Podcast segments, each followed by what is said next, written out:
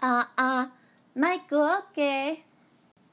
Hello, everyone, and welcome to Elegant Aesthetics, a podcast dedicated to cuteness and, of course, elegance.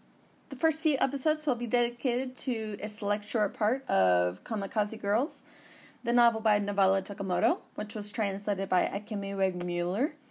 I will read a short snippet of the book, then give some commentary on what I just read and then some comments on Lolita fashion culture in general as it's brought up. A little bit about your host here. My name is Annie, also known as Aririchu, formerly known as Achirin. Uh, I've dabbled in YouTube, Vine, TikTok, and Instagram throughout the years with a common theme of Lolita fashion and Japanese culture. Excuse me. I was um, about 15 years old when I found the fashion and began wearing it a few years later. I am now the extraordinarily healthy age of 26 and would like to try and dive into the world of podcasting. Like I said before, the first few episodes will be dedicated to Kamikaze Girls, reading and commentary, but I'm also hoping to do other things as well related to Lolita fashion. Stick around to find out what they are. Without further ado, let's jump into a reading of Kamikaze Girls.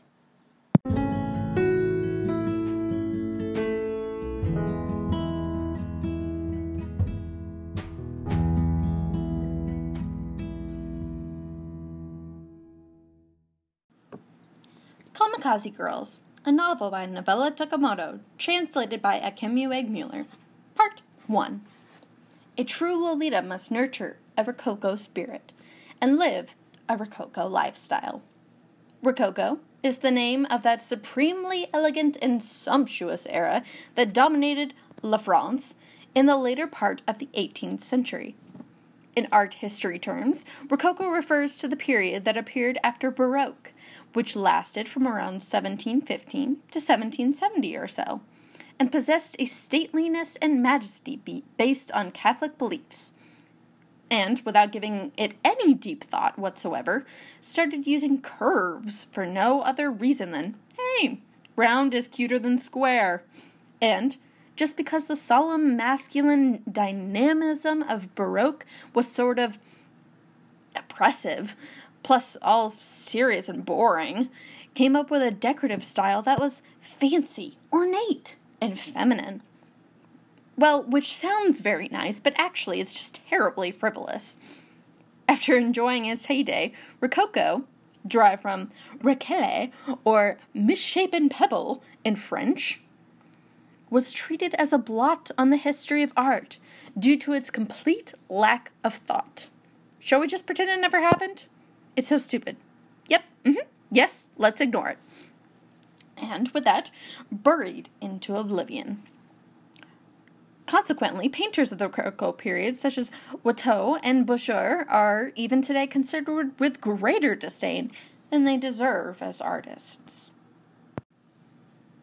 Just as Rococo is treated in art history as a period everyone would like to forget, the entire era, its fashions, lifestyles, and everything else, seems to be considered best forgotten by the intelligentsia.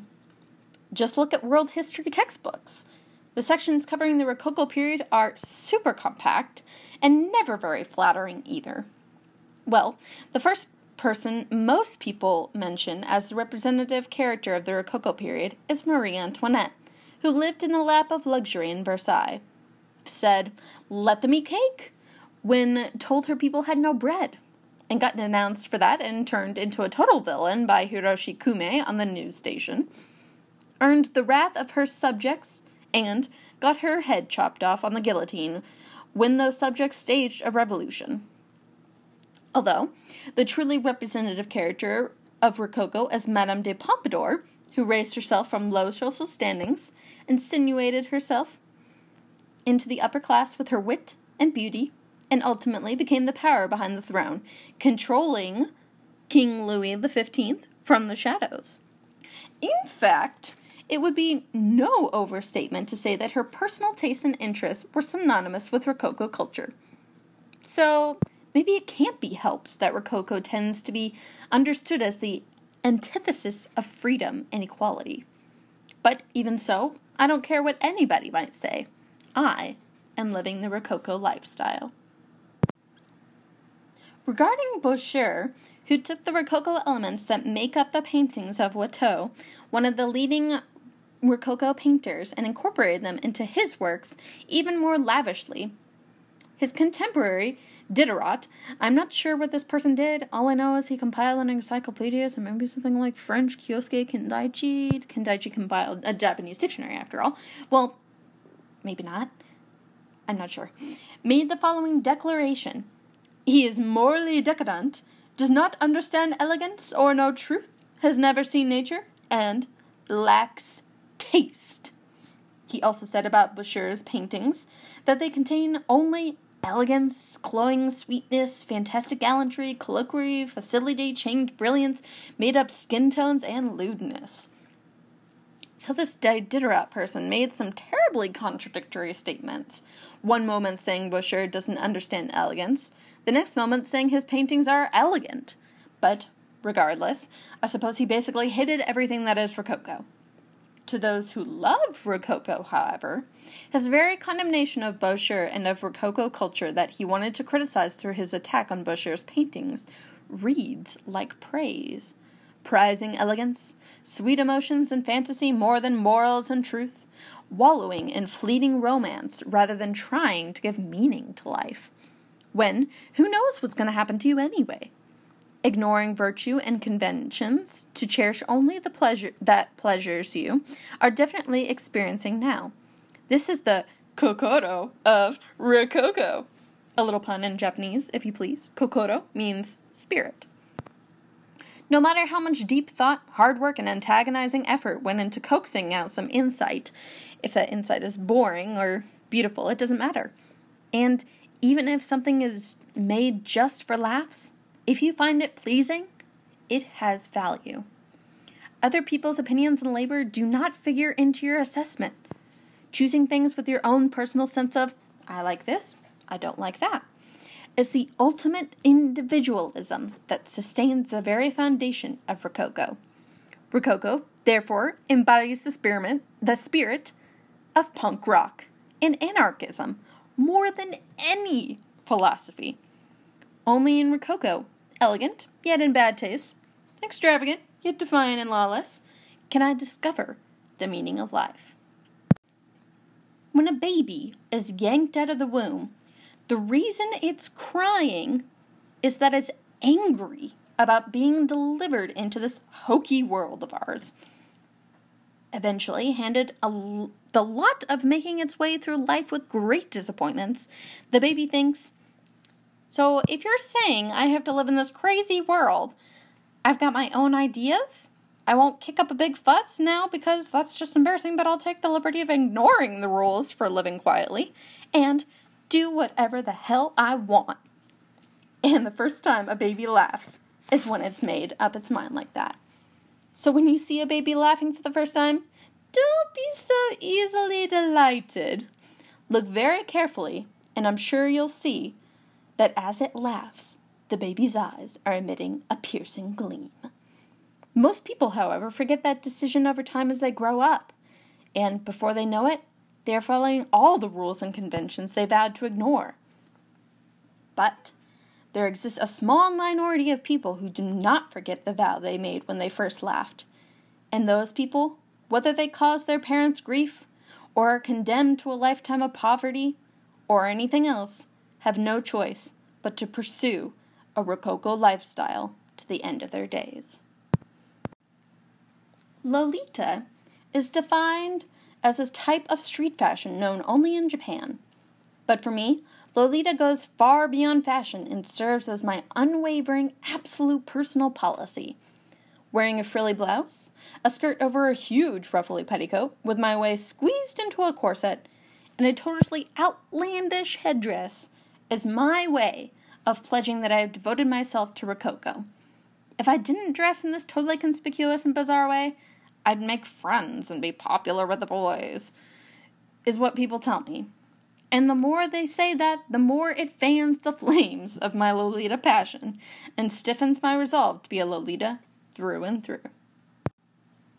The Rococo period, from what I've gathered reading books and looking at paintings, was outrageous. The heights that we, discriminated against for being Lolitas, could never reach, no matter how hard we tried, were easily attained by the aristocratic ladies of the Rococo era. They would tighten their corsets as far as they could go and make their waists almost impossibly tiny, but then would be able unable to stand for very long. The smallest shock would make it difficult for them to breathe and they'd faint and have to be carried off. This was even considered ladylike, and this was the kind of ideal that dominated the Rococo period. We're talking about a time when ladies would pile their hair higher and higher in elaborate hairstyles, and top that off with a huge hat, occupying their servants for hours and hours in the process, only to have their height doubled as a result, so that even on their knees they couldn't get through the doorways of their mansions and would have to miss the very party they planned on attending in the first place. This rather foolish behavior occurred all the time in the Rococo era. The aforementioned Diderot probably scoffed as it, at it at it as ridiculous frippery beyond the bounds of reason. But for those who possess the Rococo spirit can only applaud with admiration. Does being reasonable guarantee happiness? Even if it does, isn't that happiness achieved only by enduring all kinds of things? Well, if I have to endure anything, I'd rather be unhappy. Because we Rococophiles know there's no greater unhappiness than the simple fact of being born. Rococo is also called a wanton age, when elegance was used as an excuse to value pleasure above all else. Ooh, don't say wanton, it sounds so vulgar. It's true, however, that from the vantage point of hard-working people today, the life of a noble lady in the Rococo era seems considerably decadent. An ordinary day for a Rococo lady went according to the following schedule. Generally, you wake up at around 11 o'clock in the morning. The little puppy you keep in your room starts barking, so you languidly swoop, scoop him up onto the bed and, rubbing your eyes, play with him for a while. When you get tired of that, you finally get out of bed, crack open the drapes to see what the weather is like, and let them fall closed again. Then you ring for your maid servant. As you sit there sipping the tea she brings you, still half in a daze, another maid servant appears. Now that you have two maids in there, it's time to get dressed. First, they slip off your negligee and put you in a dressing gown. You do absolutely nothing yourself. And when they've done that, even though you aren't ill or anything, they each take one of your shoulders and slowly drag you to the makeup chamber. Then they leisurely start making up your face, and when they're finally done with that, you move on to your dressing room and choose what you're going to wear. Then it's time for a meal. After that, all you do until the sun sets is go on walks, play card games, which sounds very ladylike, but we're talking about gambling, folks, gambling ride horses, go boating, and so on. At night, you attend concerts and plays or amuse yourself with dancing. Of course, you take a meal at some point, spending a lot of time at the table, greedily feasting on large helpings of all kinds of delicious things. Deeper into the night, you do the nasty. For people of the Rococo era, doing the nasty was not shameful, but more like a game or even a sport. And then it was time to go to sleep. Certainly, one could call this a decadent, lazy lifestyle. But would you not agree that this is also a truly aesthetic way of life? All kinds of amusements came into fashion among the people of the Rococo era, and of these, embroidery was quite the rage. For ladies of the nobility, embroidery, along with reading, had been popular from before the Rococo period as something one could do to occupy oneself when alone. But once into the Rococo times, for some reason, it enchanted the lords as well. It is said that the Rococo was an age when men suddenly became feminized, in dress and other ways too. But even so, it's pretty funny to imagine noble gentlemen of honor with beards spending their few moments away from political and military affairs bent over an embroidery hoop, meticulously putting in stitches. Hey, Lord Simon, I've mastered the double blanket stitch. Wow, Lord Saxon, I'm so ham fisted I can't even get the backstitch right. Bring your embroidery hoop and needles over to my place for the next fox hunt. Don't forget your chalk either. I'll teach you. Gee, thanks. Hey, I know. How about forming a sewing circle with a few of the guys? That sounds smashing. But let's keep it a secret from the women folk. And even if they do find out, no dames allowed, because women aren't serious enough. Oh, and how about in the summer? We do an intensive workshop. Ah, Rococo, what a silly age it was! But 'tis a fine line between silliness and supreme beauty, no more than a hair's breadth wide.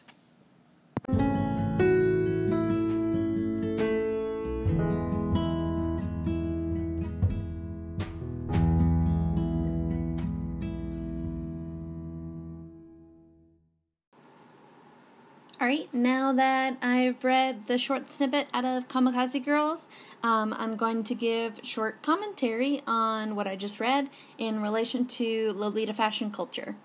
I might also throw in some weird happiness philosophy stuff. we'll see how it goes. So here we go.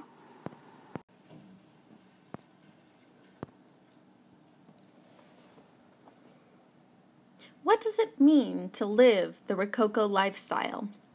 The kokoro of Rococo, the spirit and heart of the 18th century era, is that of frivolous pleasure. Ignore virtue and conventions to cherish only the pleasures in life. That which qualifies as pleasure, despite its frivolousness, is not determined by others, but by your own assessment of the importance of beauty. Some words I found in the book that describe this era are as follows elegant, sumptuous, ornate, frivolous, and true fantasy. I believe this mindset of beauty and happiness is something all Lolitas can relate to in some way. Ignore the typical conventions in life and cherish that which gives you pleasure and happiness. This rebellious kind of statement goes both against our sense of modern beauty and embraces the idea of beauty being the most important thing in one's life. Um, by saying modern beauty standards, I am referring to the concept that you have to change yourself and gain approval from others to become beautiful. The Rococo ideal presents the idea that happiness is what makes you beautiful, not the opinions of others. In fact, the book even goes to as far to say as this is the epitome of individualism, which creates beauty. Dress in what pleases you and cherish the little frivolous things in life. Some might say that this is somewhat of a selfish ideal. However, I would argue if one does not live happily, why does one live at all? I may be, of course, plugging my own personal mantra and code of living in here, but uh, I was once asked what I wanted out of life. Big existential crisis question. Ah! and uh, I think my answer is of some relevance here. At the time, I thought of stating various careers, travel plans, relationship goals as my want out of life, but what it really boiled down to was I wanted something that would give me lifelong happiness. Lifelong happiness. A seemingly impossible task, some might say. Or, even to some, it might seem too simple a task, and it won't be fulfilling enough in one's life. But for me, it became a goal and a motivation for living in this world I was born into. Momoko, the narrator of this story, states that to a Rococophile, there is no greater unhappiness than the simple fact of being born. Quite the dramatic statement indeed.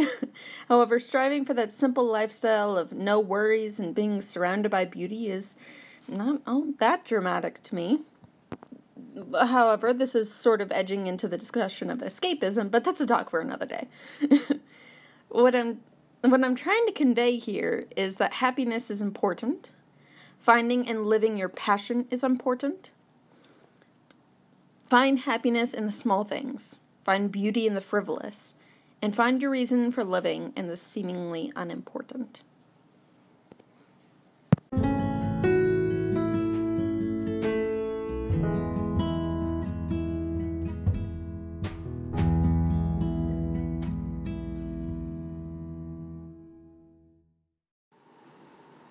Thank you very much for joining me. Uh, I hope you enjoyed the commentary and the reading of Kamikaze Girls. Um, next episode, we're going to dive into part two, um, another short snippet, and some more commentary.